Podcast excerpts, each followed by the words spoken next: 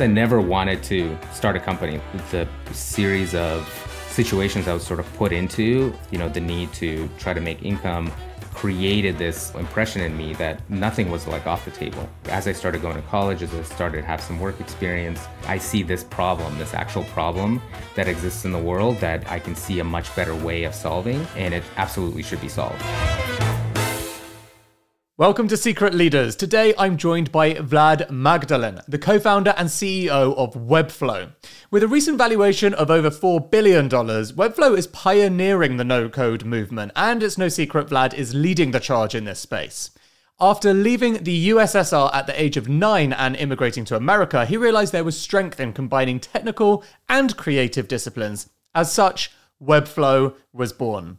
And after three failed attempts to get the company started, thankfully the fourth was a success. And we're able to hear his story today. So, Vlad, welcome to Secret Leaders. Thank you, Dan. It's such a pleasure to be here. Dude, so um, I mean, so many places to start. Three failed attempts, USSR. I mean, let's let, you know, I excuse my uh, basic bitch interest, but let's talk about USSR, moving from there to the USA, assuming that's quite a formative experience. So, talk to us a little bit about that.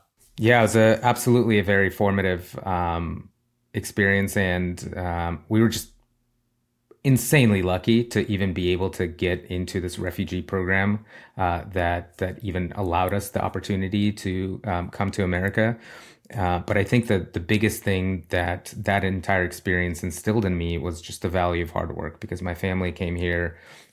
You know, my parents had six kids. They were in their early 30s. Um, and, you know, starting a brand new life. They didn't speak the language, didn't know anything about, didn't have any degrees, didn't have any, you know, marketable skills.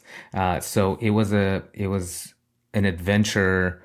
Didn't feel like an adventure then, but in hindsight, an adventure in uh, you know, seeking new ways to make a living, try to figure out how, uh, you know, seeing seeing my dad try to figure out how he can like get different um, forms of income without first speaking the language. Um, you know, you started to learn computers, started to pull me in into more, even as a kid, into more projects to help him figure out how to, you know, um, uh, try to take on new jobs or do like little side gigs. And through that i learned design. I learned um, this application called CorelDRAW uh, where i would learn you know like vector uh, illustration tools that then led to uh, web design over time that led to different different side jobs that taught me so many different uh, so many different skills. My parents would you know clean offices in the evenings and bring the entire family. You know we would uh, kind of be cleaning these dental offices to to make sure that our family had enough uh, enough income to uh, to keep going, pay rent, etc. Um, and and I think through that experience, you know, it was just part of it. I was just being a kid, but another part of it just seemed like a uh, this is just kind of what you had to do, what families had to do um, in order to survive and uh, eventually thrive. Um, and and I think that just taught me that um, you know even when you don't have a specific skill, when you don't know what you're doing just by taking that on um, and leaning in, even when you're kind of forced. Uh, there's so much that you can learn, and through that opens up more and more opportunities because you um, you learn how to work, you learn how to do um, more and more things that gives you a bigger uh, toolbox of you know what you can take into into the next thing. Uh, but over, I think the biggest thing that it taught me actually is just the how much luck plays into uh, almost all success because it, had I had my family not been able to get here, which kind of like was a fluke uh, in a lucky accident, um, my life would have been completely different. So I can't claim a bunch of credit uh, for you know the things that uh, a lot of the things that I've done because so many of um, so many of those things are a result of just being so incredibly lucky to be able just to be in this country. And big family, right? So you said six siblings. Six siblings? siblings five siblings, so six kids total, yeah. which is kind of a okay. small family for uh, for my where I grew up uh, in Russia. So. Okay, terrifying thought. Um, my aunt has thirteen children. Do you know uh, what? Eat, I told and, someone a story yesterday about how I was watching a new Jamie Foxx film called The Burial, and there's a story in that the main character in that has 13 kids. I was like, I've never heard of 13. What the hell? And now you're here telling me yeah. it's yeah, what the hell? Big I am. I've got one daughter, and I'm like, it's quite a lot. It's yeah. quite a lot. That's so funny. Um, okay, so your small family of six. Um, what like what about being uh, one of six? Like, do you feel like there's part of you know? I, I guess you've just described luck, and the question is, if you're willing to share, but you know, how do your siblings uh, equate as well the idea of luck? Because I'm assuming not every one of them has a four billion dollar company. Um, not trying to make you turn on your siblings on an audio podcast, but it's one of those things, isn't it? Whereas, like, yeah, there's luck, but there's also how you seize the moment, and actually, even down to like where you are and the sibling pecking order and all of these things right. that like help you defy the odds against someone else, right? And so I guess I'm I'm trying to get your perspective on how much is luck and how much of it is actually uniquely your attitude. Yeah, that's a very interesting question. Uh, well, first of all, I'm second in the pecking order. My older brother, um, you know, he's totally different. Um, he ended up, I think I, I, played the role as we were growing up um, in America of a little bit of like de facto older brother. Uh, in the sense that my my actual oldest brother was like so into reading books, he didn't. Uh, he was sort of like uh, more um, more isolated. But my parents were really strict in the sense that you know uh, they needed to make sure that uh, th- there was like relationships with our parents were like more transactional, right? Like in in Russia, the reason you have so many, or at least where we grew up in like the, this super tiny um, uh, village where everyone had their own farm, like it's sustenance farming, right? So you had kids in order to have more, you know, free labor essentially. Uh, I mean, there's more mouths to feed, but you also get uh, uh kind of the economies of scale, and our parents were uh, in America were all around like you know they would just leave to try to, go work etc and they would come back to expect like a clean house and you know homework to be done and I, I sort of took on the role of the main kind of like leader slash enforcer because I didn't want to get um, get in trouble um, because we would all get in trouble. There's like corporal punishment was a normal thing um, in our culture um, where you know, I took on this role of like making sure that the house was in order. So that kind of gave me some some sort of natural leadership skills uh, because a primarily because I didn't want to get in trouble and I didn't want my siblings to get in trouble, um, and and that I think that sort of differentiated me a little bit. But funny story is one of my brothers is my co-founder. So he, uh, this is my younger younger brother, so a, a couple siblings removed, um, and we started this this fourth iteration together. Um, and and that's because we worked so much together in like some of these projects that my dad took on, and uh, we just kind of had to, whether it's for like businesses or like the local church or uh, something that, that my dad needed help with. It kind of like created this bond that we uh, all sort of have this responsibility to work on this stuff together. Um, but I think the the overall experience, like I think they would all say we were so freaking lucky to um, to to be given the the opportunity that we were. Maybe maybe it's a little bit different that like the younger the siblings get because I was nine years old when we left. Some of my siblings were like two or three, so they don't they don't even remember what life was like uh, compared to uh, what what we experienced in Russia. Um, but I mean, I, I would still think that most of them would attribute uh, our, our, our journey to luck and um, uh, some some combination of uh, being forced to work hard uh, when when you know push came to shove. Um, but I, I think I, I, like maybe uniquely had a little bit of a because I was second oldest had more of that responsibility to uh, lead the family or lead the siblings when the parents were uh, were not in the house. Got it. Okay. Um, and you know, also timing, right? Like jokes aside, but if you'd have gone to, I'm sure uh, people uh, coming over to America from Russia right now have a much harder time uh, with that narrative, and also much more difficult time just to be Russian in somewhere like America. I know that you're Russian and Ukrainian, so you have like the both sides of the the um, experience. But mm-hmm. I actually would love to hear from you what your what your view is on that and having a foot in both in both realities as well. Oh, that's a whew, that's that's a deep topic. I mean, not even not just like the kind of a, the identity of of coming from Russia, but for me, especially, my full name is Vladimir, which is like Vladimir Putin, right? So like kind of dealing with that um, piece of uh, kind of comparison to Vladimir Putin um, and sort of that sense of you know, am I am I ashamed of that name? Is it something that that brings a lot of uh, a lot of kind of judgment or condemnation or maybe certain uh, certain assumptions that people might make. But honestly, it wasn't that it wasn't that different when we first came in 1991 because that was like shortly after the Cold War, and the the kind of collective psyche was that you know you see Russians as bad guys in movies, uh, and uh, there's kind of all of those jokes that came came with like, okay, you know, the Russians are coming. There's like an invasion, etc. Uh, but I think the the sum total was even though there was there were some of these jokes, some of these assumptions, some of these stereotypes.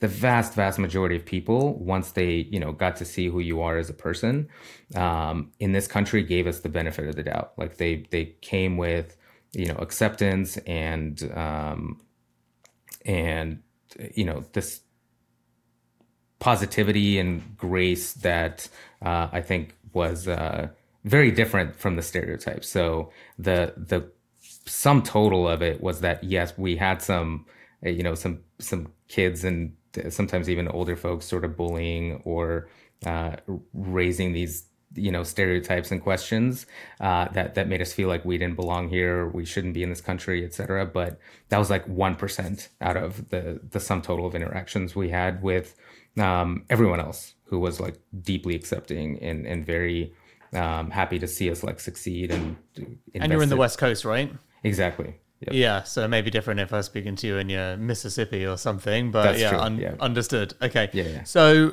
well, let's talk a little bit about then um, growing up as a, a, a, Russian kid in America, and um, I mean, the land of ideas, like the right place to be for mm-hmm. building a company like what Webflow became. So, talk to me a little bit about getting into that journey. To, to be honest, I never wanted to start a company. Like that wasn't a uh, that wasn't something that was you know I saw various people in in kind of the area where I grew up in Sacramento start businesses, but there, there were things like a dentist office or um, a you know a video videographer making wedding videos or something like that. Uh, so that was never really an appealing path for me. I was just like always assumed that I would go, you know, grow up, go to college, get a job, uh, work a regular job, etc.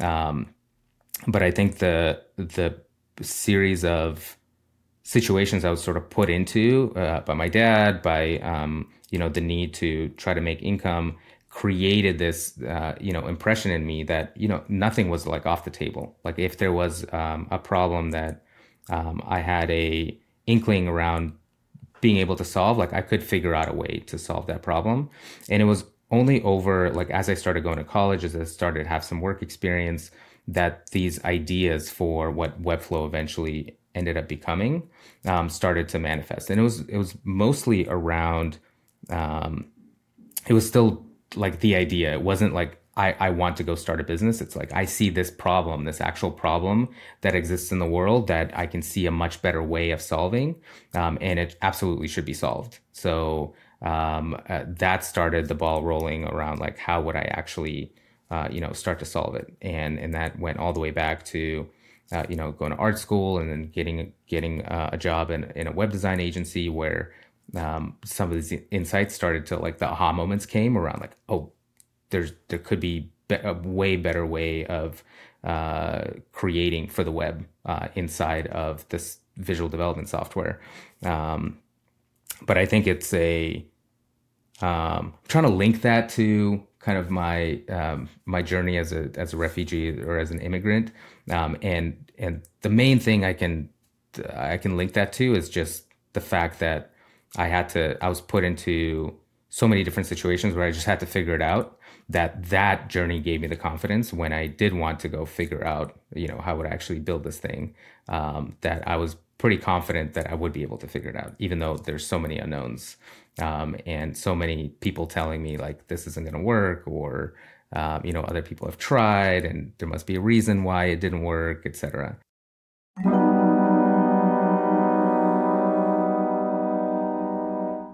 If you're trying to grow your startup and you're dealing with companies outside of the UK, you're probably going to need ISO 27001 at some point. It's not the sexiest acronym, but it's basically the global standard for proving your security practices are up to scratch, like how you handle customer data.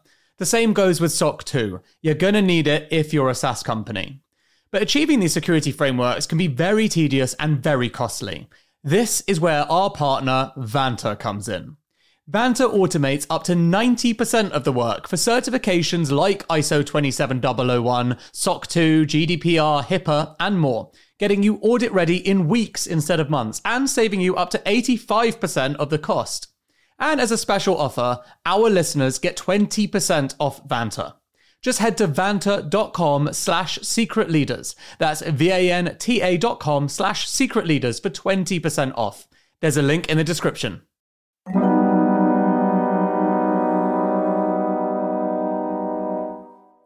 Look, you know I'm fascinated by AI, but until the machines take over, there's only one thing that's going to determine your company's fortunes people. This isn't some kind of hollow point to make me look good. If you speak privately to any successful entrepreneur, they'll confirm it's true. So, if you're a leader of a growing business, then you should check out Personio. It brings together all the important HR things like hiring, onboarding, payroll data, performance reviews, and so on. You don't want loads of employees sending you emails asking for time off. You want to be able to see things objectively, like it's taking you too long to hire. You want to do performance reviews well, having clear goals for people that are logged in a centralized system. And you want to do all these things in one simple tool without having to become an HR expert. All of this is possible with Personio. Check it out at personio.com forward slash secret leaders. That's personio.com forward slash secret leaders. There's a link in the show notes. So talk to me a little bit about like inspirations. Uh, so you know you, you've talked obviously you've got like the dentist surgeries, the videographers. You've you've got people who do business broadly around you, but you're also obviously in a place famous around the world for um, enabling people to follow vision. Uh, and yours is no linear path. So talk to me a little bit about where the inspiration comes from to go and do something like this. And is the vision so big the first time around? That's a great question. Um, I think there's so many different sources of inspiration. Like I can, you know, I can quote you a list of uh, of people who, uh, you know, I had followed like Steve Jobs and um, a bunch of TED TED speakers who I would, you know, uh, watch their watch their speeches or talks and and be really inspired around like, you know, these are folks who see uh, a picture of a different world and go out and create it right? And kind of run through walls to make that happen. I think the the full um, there's two big sources of inspiration that I think were the most critical for me. So one was Pixar. Um, seeing what Pixar was able to do, uh, you know, it was a relatively small team uh, at the time. Uh, it's like late 90s that they were able to take this new medium of 3D animation um, and build software around that uh, to tell those stories and empower animators and and uh, these creatives to leverage this new medium, this very technical uh, medium, um, and then bring these amazing magical stories to the big screen. Um, I, when I looked at that team, when I looked at what Pixar was able to do, like hit after hit, um, it was just like how, you know, I just wanted to learn how they were able to get uh, such a creative and deeply technical endeavor um, uh, and you know like i said before like run through walls to make that happen to bring that magical um, like those magical stories to uh, to the screen where just watching them you could tell that they were pushing the boundaries of what was possible. Every new film was like whoa they're getting like hair to look perfect. Now they're getting water to look perfect. Now they're getting um, uh, it, like to me it was both like a, a creative and technical achievement um, every time you would watch one of these movies. And the second big inspiration was this person uh, named Bret Victor um, who uh, has a series of he was i think he was like a researcher and then he worked at apple for a while on like uh, you know visual user interfaces uh, for like the ipad interface. But ultimately he has this uh, website called worrydream.com where he had a bunch of talks. Um, and uh, one time I happened to see this video called Inventing on Principle, uh, which is all around the combination of programming uh, or writing code in like a text editor, uh, and then seeing the output of that code in an actual like application or UI or like a visual expression of that, like a, uh, um, and, and bridging that gap to where you don't think of uh, code as a separate thing uh, or this like end result as a separate thing, but like they're so deeply connected that when you change the code, the UI changes, or if you change the UI, the code behind the scenes changes. And when I saw this video, um, you know, I was working um, a full time job at Intuit, and I already had a lot of the ideas behind Webflow. I already tried to to start it multiple times. It was not as grand and as uh, big of a vision as it ended up becoming, um, or as it became after that. After I watched that video, but seeing that, seeing that talk, it's like a 45 minute conference talk that that he did, you know, many many years ago, like 15 years ago or something like that. Um, it had this combination of all of those concepts of visual manipulation and visual development. Plus, he asked this core question like, why do you do the work that you do? Uh, why is it meaningful? What purpose does it bring to the world? What purpose and fulfillment does it bring to you as a person? Um, and the fact that these two things were connected, like something that you know was all around like this visual and computing realm, which I already was you know deeply inspired by uh, the folks at Pixar and everything that they were doing uh, and bringing it together with like this um, actual development, programming, um, kind of animation, like bringing these two worlds together. Uh, literally the next morning, I called my boss and said I'm going to be leaving my job um, and and working on this thing full time because that uh, that video is just so that conference talk so perfectly combined these two concepts that after that I was like this this needs to become a reality. Like I need to uh, make Webflow um, a real thing that actually uh, you know benefits humans in the way that I that I imagine. Like makes uh, the this new medium of the web similar to how 3D was democratized. Uh, it, bringing the, the power of this new medium to more and more people uh, because and and that the combination of, of those things made me believe that that was possible. Um, and that again got the ball rolling. Um, it's sometimes like that initial inspiration is like the main thing that you need that sustains you for many many years even after you see a lot of setbacks. And that's what it was for me. It was like um, i kept going back to that video to, to the inspiration behind inventing on principle um, that kept kept uh, this un- underlying belief that this is not only possible but it's inevitable um, that got me through a lot of like the darker moments um, especially in the early years uh, where it just wasn't a sure thing that this was going to work out. Yeah, one of my favorite quotes is when the student is ready the teacher appears. I think what i love about that quote so much is how applicable it can be to various stages in your life where you can come across the exact same video, nothing changes. Mm-hmm. You are just not in a place where it matters in your life. And then another time you'll come across the same thing and it will totally change your life. And mm-hmm. nothing has changed except for where you are on that journey and how you interpret it.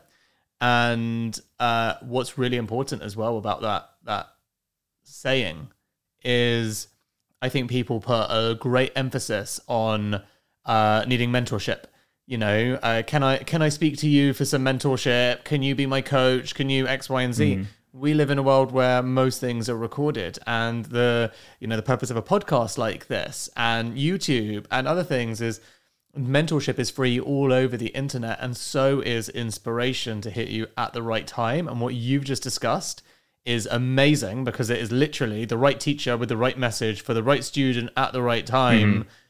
You know, literally on a video. Um, you didn't need to meet this person. It just hit you at the right time and changed your life and created a massive organization and a, you know, rocket ship in the no code space. I find all of that fascinating. Speaking about another teacher, what was your favorite Pixar film? What can we say is your other favorite teacher there? Uh, it's tough to pick. Um, uh, I think it, it used to be Toy Story 2 um, now it's um, uh, if if you uh, if you have to pull it out of me, um, it's shoot, I totally, I'm like totally blanking.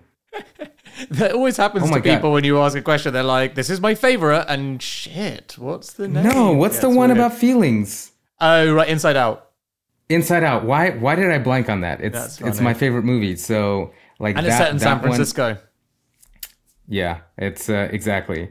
Um, I'm embarrassed that, that I forgot the name, but that that is absolutely my favorite so far. I'm not sure we can edit that out, my friend. It shows that you're Yeah. you're human after all. yeah, yeah.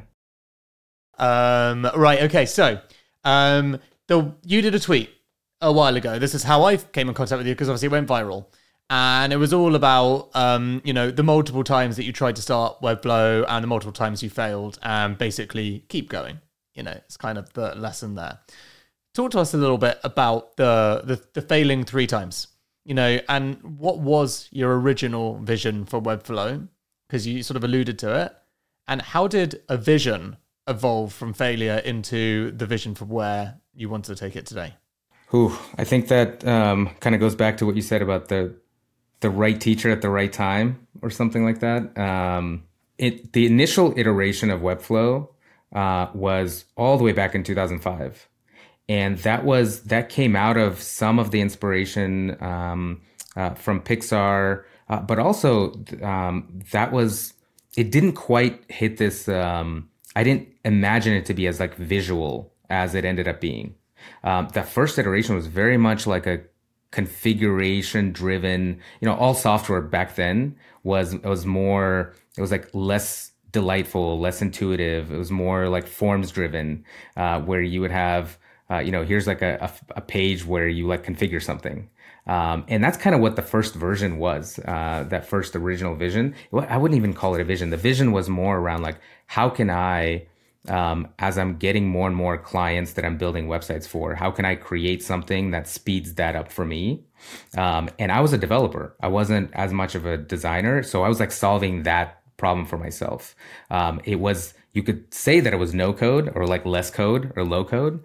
Uh, but it was more around like, okay, how do I create frameworks for myself as a programmer to uh, save some of the repetitive tasks um, and and make um, make creating these like dynamic web applications easier uh, as I get get more and more clients over time and at, at the time the web was like entering this like web 2.0 era where uh, you know we kind of had these dark ages um, after the dot-com crash where there was a lot of skepticism around well is the web going to be a viable medium for uh, you know delivering applications or uh, is it even going to be like a, a huge medium for just overall distribution of content et cetera? I mean obviously the answer is yes but the, the question was around uh, how quickly and how much. Um, and that that first iteration i tried to start as a business um, and like wrote you know the vast majority of what i believe to be like the code base that you know could bring it to market. Um, and there was like a series of technical and um, uh, like this framework this framework that i had based everything on was by this company in bulgaria that went out of business. And then i didn't have uh, you know the source code to their sort of like this core library that I was basing everything around. Um, and I just felt like the whole thing self-destructed. Like it just, the, the technology that I was built on, um, I just couldn't, I had to do like a full rewrite, um, and it couldn't sustain itself. So that, that felt like a failure because I'm like, all right, now I, uh, you know, I kind of have to start from scratch and it coincided with a lot of like life events that I was just graduating. I fell in love, um, and was engaged to be married and, uh, you know, kind of had to, get a real job. So I, I felt pretty discouraged that, hey, here's this thing that I poured like more than a year into and wrote my senior project around and almost got to working. And then, you know, by no fault of my own, this company went out of business and I can't like recover uh, anything here. And I felt like I didn't have enough time because I had to go get a job and uh, start to make a living and, you know, kind of provide for my future wife, et cetera. Um, and then the second time around was a couple years later where I still had this itch um, and I started rebuilding it, sort of like nights and weekends, while I um, while I had this this job at Intuit, um, and uh, I kind of uh, you know gave it a shot, then uh, then spent a bunch of time uh, trying to build the product. But again, I took it into so many different uh, sort of versions depending on like which client that I got. Uh, you know, the requirements changed a ton, so I, I was like kind of all over the place and didn't quite know what I was building, um, and that petered out over time. And then about a year later, I got re-inspired again. It's like, okay, I need to, um, I need to. This was sort of 2007, 2008 when YC was becoming a thing. More and more of um, you know, convertible notes started to become a thing. You started to see more and more startups being funded in this like early seed stage, and that's when like the um, like got re-inspired again and uh, actually found a couple couple co-founders that were working with me at Intuit, uh, where we sort of started spending nights and weekends on it together. Started to put together like a business plan, got some funding, got incorporated, um, and uh, started you know building pitch decks, started uh, you know coding the product, um, and again a, a lot of unfortunate series, both fortunate and unfortunate series of events happen where uh, we just ran out of money, ran out of, um, you know, one of the co-founders decided it wasn't for him because we just like, we're not showing any traction, weren't able to find any investors to talk to. Um, and uh, it and then we had like this trademark situation where we applied for a trademark and it got uh, both denied and I already had the domain webflow.com which I um, took out a bunch of credit card loans to to pay for but couldn't get the actual trademark to use the name as like our official uh, uh doing business as uh, type of name um, and that combination of all of those things running out of money running out of um, uh, you know, starting to lose some of this kind of momentum with with co-founders and the technology at the time, like in 2007, um, wasn't quite browsers weren't uh, sophisticated enough to enable building something like truly visual inside the browser. So it was still like this sort of like configuration driven uh, approach um, compared uh, combined with almost like a Squarespacey like um, you know very simple site builder and like UI builder. And um, again because of all those like factors it ended up petering out again uh, where i was like ah this just is all the signs are pointing to uh, this isn't going to work. And and at the same time multiple other startups in the space like weebly were really taking off and getting they got like a large um, i remember weebly getting almost like a i think a 25 million dollar round from sequoia which is unheard of. Uh, and and part of my mindset at the time was like okay well somebody else is going to like run away with this and uh, you know solve this problem. So i felt pretty discouraged. And um, it was also around the time that my wife and i started talking about having kids uh, moved back to sacramento to be closer to family um, and uh, all these factors kind of came together to and, and like it slowly died again um, and it wasn't until many years later when I saw this inventing on principle video. And by that time, I was already, you know, in Sacramento, had two kids, uh, felt like I couldn't take any risks. Um, and, you know, we didn't have much in terms of savings. Um, and it was only after watching that video that everything just like rushed back in around like, okay, this is a, uh, the fact that the, this, this vision or this idea morphed into, hey, and and the technology at the time in 2012, uh, this like last iteration, browsers had caught up and like responsive web design became a thing where you could you could build so much more in the browser uh, with new browser APIs like Chrome and Safari and and Firefox had gotten so advanced at that point through the the uh, creation, you know, applications like Google Maps started to push the boundaries of like what you could do in the browser, um, and you know, combined with this inventing on principle video, like that reformed everything and like re-energized, uh, re-energized me even to the degree where I was like, man, I know this like failed three times in the past, uh, but things are so fundamentally different now that you know over the the last five years, this what I thought Weebly was going to turn into like this multi-billion dollar company that just takes over how um, how people create for the web, especially like professional things for the web. Um, that didn't really manifest. Um, you know, there's more and more demand for responsive design and doing things visually.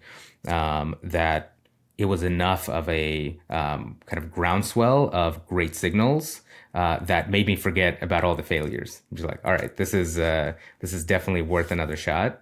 Um, enough so that you know, like picked up our family and and moved to the Bay Area, kind of sight unseen. Um, found the first like condo we could like live in, and just went heads down to work on it as much as I could. Yeah, so one of the things that often becomes a common theme in entrepreneurial stories of great success is is actually um, there's a time and place for risk, and for a lot mm-hmm. of people, it's not the place that you've just discussed. You know, uh, you know, by the time you've got two kids and the wife and a really well-paying job and things are good, it's very hard, like very, very hard to have the balls to decide to throw that all away to take the risk. And obviously, even harder to try and convince everyone else you're not crazy. So, A, can you tell us a little bit about how you and your wife handled that conversation at the time? Did she think you were mental? And secondly, for other people who are in a situation like you've led and are like, God, I really want to do this thing, but is now the right time? Um, what would you say to them? Ooh, it was a it was a lot of conversations that led to um, it, it was wasn't just the initial conversation where uh, you know I had to convince my wife um, that this was like a good idea to kind of drop everything and risk um, risk such a um, I wouldn't say like my job was like super high paying, uh, but it was stable and it was uh, it was something where we could uh, we could know that our you know kids were safe. We had uh, health insurance, etc. Um, I think the thing that brought her over the edge initially was the fact that that I was able to convince myself and her that um, three months in we would somehow get uh, we would get funding to replace my or replace close to my previous income, which in hindsight ended up being like way wishful thinking. Uh, that that didn't happen until a couple years later, um, in reality. But initially, when you know I put together this plan around like, well, we could um, sell all of the, the, the Intuit stock that we had, which is like very minimal. Like I think it was um, selling all of it netted something like fifteen thousand dollars. Um, which I know sounds like a privileged thing to say that that's minimal. Uh, but for us, it was like, okay, maybe that's three months of uh, three months of runway that gets us to if we do a Kickstarter and um, create like this video that gets people to con- to uh, realize that they want what we're building, then that will create an influx of cash and uh, we'll be off to the races. So that was the initial conversation. We we're just like both inspired and motivated that like, hey, this is you know this is uh kind of feels like my life's work i've been i tried to do it three different times like something is like the universe is telling me that uh, this needs to happen again um, so she was definitely on board. But uh, three months go by, right? Like we move here, and then all sorts of, uh, you know, we actually like start uh, start the company. My brother joins, um, but then that money runs out, right? Then you start to like borrow against credit cards. Then you know, my my uh, one of my daughters unfortunately had this big medical event, and we only had catastrophic health insurance, which you know has like massive deductibles. Um, and uh, through a lot of like unfortunate events we end up being like way in debt right and and then the hard conversations get a lot harder around like when do you stop? When do you consider going back to um, uh, you know we're already having conversations around going back to my old job and uh, moonlighting like continuing to work on webflow um, nights and weekends etc but i think there was always like this um, kind of there was something next like some hope that was hey if this if this happens if we get into yc or if we launch something and uh, people resonate with it um, like it makes sense to keep going in some way. Um, and we got very close to the edge where we almost gave up um, and and went back to uh, to my old job but it was always like on this and and we pushed our you know family budget way beyond what it should have gone. So there's a lot of like survivorship bias in uh, what i can say here around like the decisions i made were probably completely foolish financially, right? And I would probably, if I had a close friend going through the same thing, I would probably not recommend um, recommend them to keep like pulling money out from like credit cards or like these balance transfer offers uh, because you know to keep the company afloat, right? Um, or to you know borrow money from friends or to like sell your cars uh, to like fund the next rent payment or whatever um, I, I don't know what I would like these days. I, I can't with a straight face say I would recommend doing what I actually did. I can say that, you know, looking back, it worked out for, um, ultimately worked out for us. Uh, but it was a it was really sketchy for a long time, right? And it just as easily could have, if not more so, could have gone um, into a completely different direction. But I think always having there was always like this sense of you know what's the worst that could happen the worst that could happen is like this totally shuts down and i have to like pay back debts for like five years and and get like a real day job true although although you mentioned just a moment ago, uh, right? Well, what you know, coming up next, you, you know, we'll get into YC, and then, but as I understand it, you did try and get into YC, and you didn't. So, what happens when you set yourself the next milestone and it doesn't happen? How do you keep going with the narrative to yourself? Because that's a very important insight and lesson into resilience of entrepreneurs that do make it because you told yourself a narrative, you gave yourself a milestone, you failed the milestone, you keep going. New narrative has to emerge. So tell us a little bit about that. I almost had this. Um, so what what happened was later. So three months after this was maybe November twenty October November twenty twelve, where we applied to YC, and I had all these hopes around like, well, they're going to accept us. We're going to get a little bit of funding that's going to keep us going. Uh, we did get rejected the first time, uh, but I think the thing that um, I had this kind of exuberant I wouldn't say exuberant optimism, but like this way of explaining things away. Maybe you can call it denial, uh, right? Where when we got that rejection, it shocked me initially because it was like, you know, to me initially when I read that um, that email that we didn't get an interview, it meant like the company has to shut down uh, because it just seemed existential to me because we had no it didn't seem at the time that we had many ways to to keep going. And that was like the first big signal that like maybe other people don't believe in what we're building.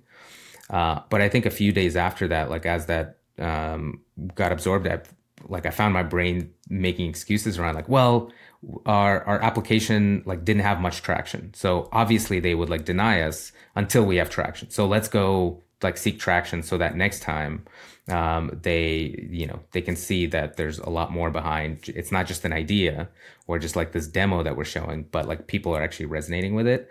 Uh, so pretty quickly it became like a well of course they would deny us.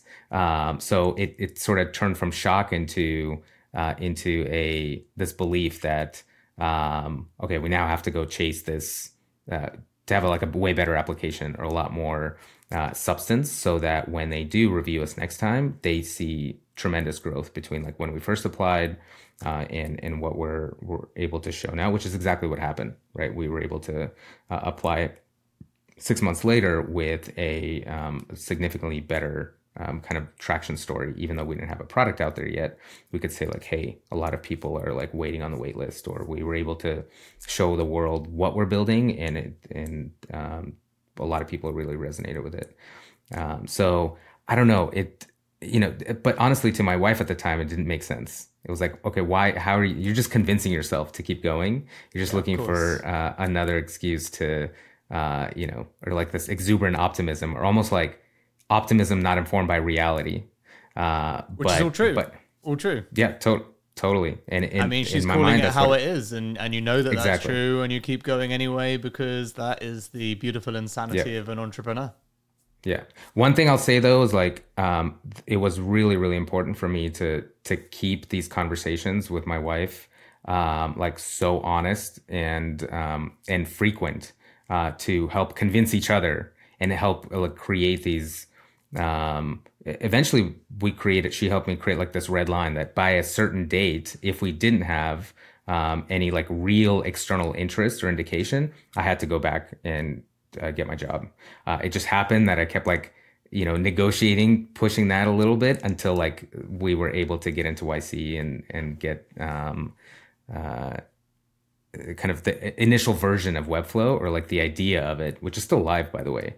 Um, that first version that we just showed the world um, at playground.webflow.com, I believe. Yeah.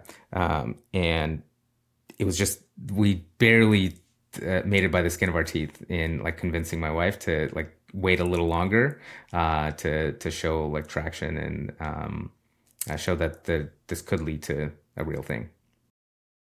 So, for those that don't know, and, you know, halfway through our interview might seem like a strange time to do it, but what is Webflow? Webflow is a visual development platform. We are um, a way for businesses and uh, freelancers, service providers, um, people, agencies who are uh, creating really sophisticated professional websites uh, to build those sites, to host and manage them, uh, run them in production. We have uh, hundreds of thousands of businesses, uh, hundreds of thousands of startups, and like now enterprise companies who, from start to finish, use Webflow to uh, build and power their website in production. So you can think of it as a combination of like WordPress and Squarespace or WordPress and Photoshop and Figma all in one package to um, build really, really professional, sophisticated websites um, and run them in production. And what is it, do you think, that's so unique about Webflow that's really captured people's imagination and passion for it? I think the key thing that we launched with and has differentiated us in the market for so long is the fact that uh, we don't. Uh, we truly keep it as a professional tool. So a lot of website builders, they are, you know, you pick a template and you move some content around. Webflow is a true abstraction over things like HTML, CSS, and JavaScript, so that a site built in Webflow can actually be um, on par with what a front end developer could could build. So Apple.com, Stripe.com, uh, a bunch of like really really powerful um, powerful websites can be built in Webflow because they Webflow actually surfaces the power of HTML and CSS uh, just in a more visual, more intuitive way. It doesn't try to completely hide those concepts. It doesn't try to uh, like dumb things down to the degree where uh, it, you lose a lot of power and a lot of flexibility. So we are really well known for if you can imagine uh, a specific pro website, you can usually uh, build it in Webflow um, if a developer can build it in code. And, and it has taught so many people who aren't classically developers how to become a web developer. Um, and we just call them visual developers. They might not be like a software engineer, uh, but they are using Webflow to create really, really sophisticated things that sometimes they're selling for. You know, if they're a service provider, an agency, sometimes they they um, you know they might pay us a few hundred dollars for the software, but they're charging hundreds of thousand dollars, hundreds of thousands of dollars for like the the really pro powerful websites that they build uh, with Webflow. Uh, and we have so many businesses that go from you know paying millions of dollars for like these huge enterprise deployments to run their uh, their websites um, to uh, you know a fraction of that and and to be able to move 10 times faster uh, by empowering their design and marketing teams to to go um, whatever they imagine they can actually build directly in webflow without relying on an engineering team without relying on a coder etc um, so feels like but it also feels like we're just getting started. Like the the web is still um, vastly underutilized when it comes to building really powerful things for it. Um, and the vast majority um, is still built by developers by by coders who are you know in a text editor or in an IDE or whatever. Uh, and we're trying to bring more and more of that power into a visual development experience. And give me some idea of like some of your better known clients that people are going to be familiar with Discord, New York Times, Orange Theory Fitness, um, Dell, uh, PwC. Yeah, so not we're not talking small companies. We're talking 10, large and small, obviously. IDEO, right? yeah, yeah, huge, all yeah. over. Yeah, all over the map. We have a lot of um, the vast majority of YC startups that that go live uh, are using uh, Webflow to power their sites. Uh, so there's a lot of like from smaller teams to growing teams to uh, absolutely huge teams like Amazon uses a Webflow. Casual. Uh, I love that you're trying to remember big big companies and then you finally remembered Amazon. Um, okay, so I guess we're about to get on to an insight, which is uh, what are you still working on? So, from a personal development point of view, what is like one not character flaw, but you know, growth opportunity that you just haven't yet shifted to completion? You're still got that insecurity, that challenge, the feedback keeps coming back, you know you still haven't quite mastered it? I'll give you probably the biggest one. Um, I'd say I've nowhere near mastered it. I, would say I'm so much better than I was before, but it's an area where I'm constantly uh, learning and growing, and that's um, you know naturally I'm I'm this uh, kind of peacekeeper type of person, right? I don't want to upset everyone, anyone. I want to make sure like I'm bringing people along. Uh, but the thing that I'm learning is how to be more candid uh, with a level of care uh, that um, doesn't overly index on just the care part, right? Because there's so many so many different situations where you just like don't want to disappoint somebody, right? And they might not be, um, they might not be meeting expectations, or uh, it might be something where you just like uh, the business needs something different uh, than like a project that somebody's like really passionate about that you just want to like green light and like give them the opportunity to like work on it and prove that they can do it. Um, but you know in the past i would almost always uh, defer to well do what makes more people feel good right? Um, and uh, over the last few years especially i've been moving towards like what is the collective good thing for um, for all you know all the folks not just at webflow or on their team but like our our customers and our community the business um, and and trying to make more more uh, objective decisions that way even if there's like uh, you know room to upset or disappoint somebody um, and going into those conversations with with more um, convincing myself that you know I'm not a terrible person uh, just because I, I might be disappointing someone has been like the biggest sort of um, kind of mental challenge for me to shift my thinking um, as you know the company has gotten larger there's like more decisions to be made more um, more career conversations, more strategy and product, uh, like investment conversations, more you know hiring conversations. There's just so many different things that are that are ripe for um, uh, being good for the whole. Maybe maybe not as good for like an individual or or a group yeah. of people. And I'm and, assuming and that you've read Radical Candor. Yes, I have. That's the the very quintessential. Helpful, huh? It's it's very helpful, but it doesn't. It like the framework doesn't make the uh, doesn't make it easy. You've got to practice less. it. No, for sure. Exactly. Yeah, for sure. Exactly. But but at least knowing, like you just said, I, I struggle with the same thing, which is like, oh, but I don't want to come across unkind. And at least knowing how or why it doesn't come across unkind in reality is actually a very helpful framework. I found. Yeah. Yeah. Yeah. Um. Okay, Vlad. Last question for you. Obviously, not all entrepreneurs listening are going to be complete maniacs that go in, you know, the first time, second time, third time, fourth time got kids now. Now's definitely the right time, etc., yeah, etc. Yeah. But um, what is your advice to young entrepreneurs that are looking to build truly innovative products in the marketplace of tomorrow? I think my biggest advice is don't try to build a business for the sake of building a business. Um, solve a problem that you believe is truly worth solving. Um, whether it's a problem that you face or that you see other people face directly. Because I've seen that over the last um, you know, many, many years, more than a decade now, if you if you count the initial starts, almost two decades, um, where that is the thing. Like when you are truly can see that something is broken, you're passionate about solving a specific problem. Um, you know, Y Combinator's combo uh, motto is um, build make something people want or make something people need, and in that ethos, if you're truly passionate about like solve, like if you see a need in the world and you can uh, imagine a solution to it, like that can help um, accelerate that can help push through so many different challenges and so many different problems right?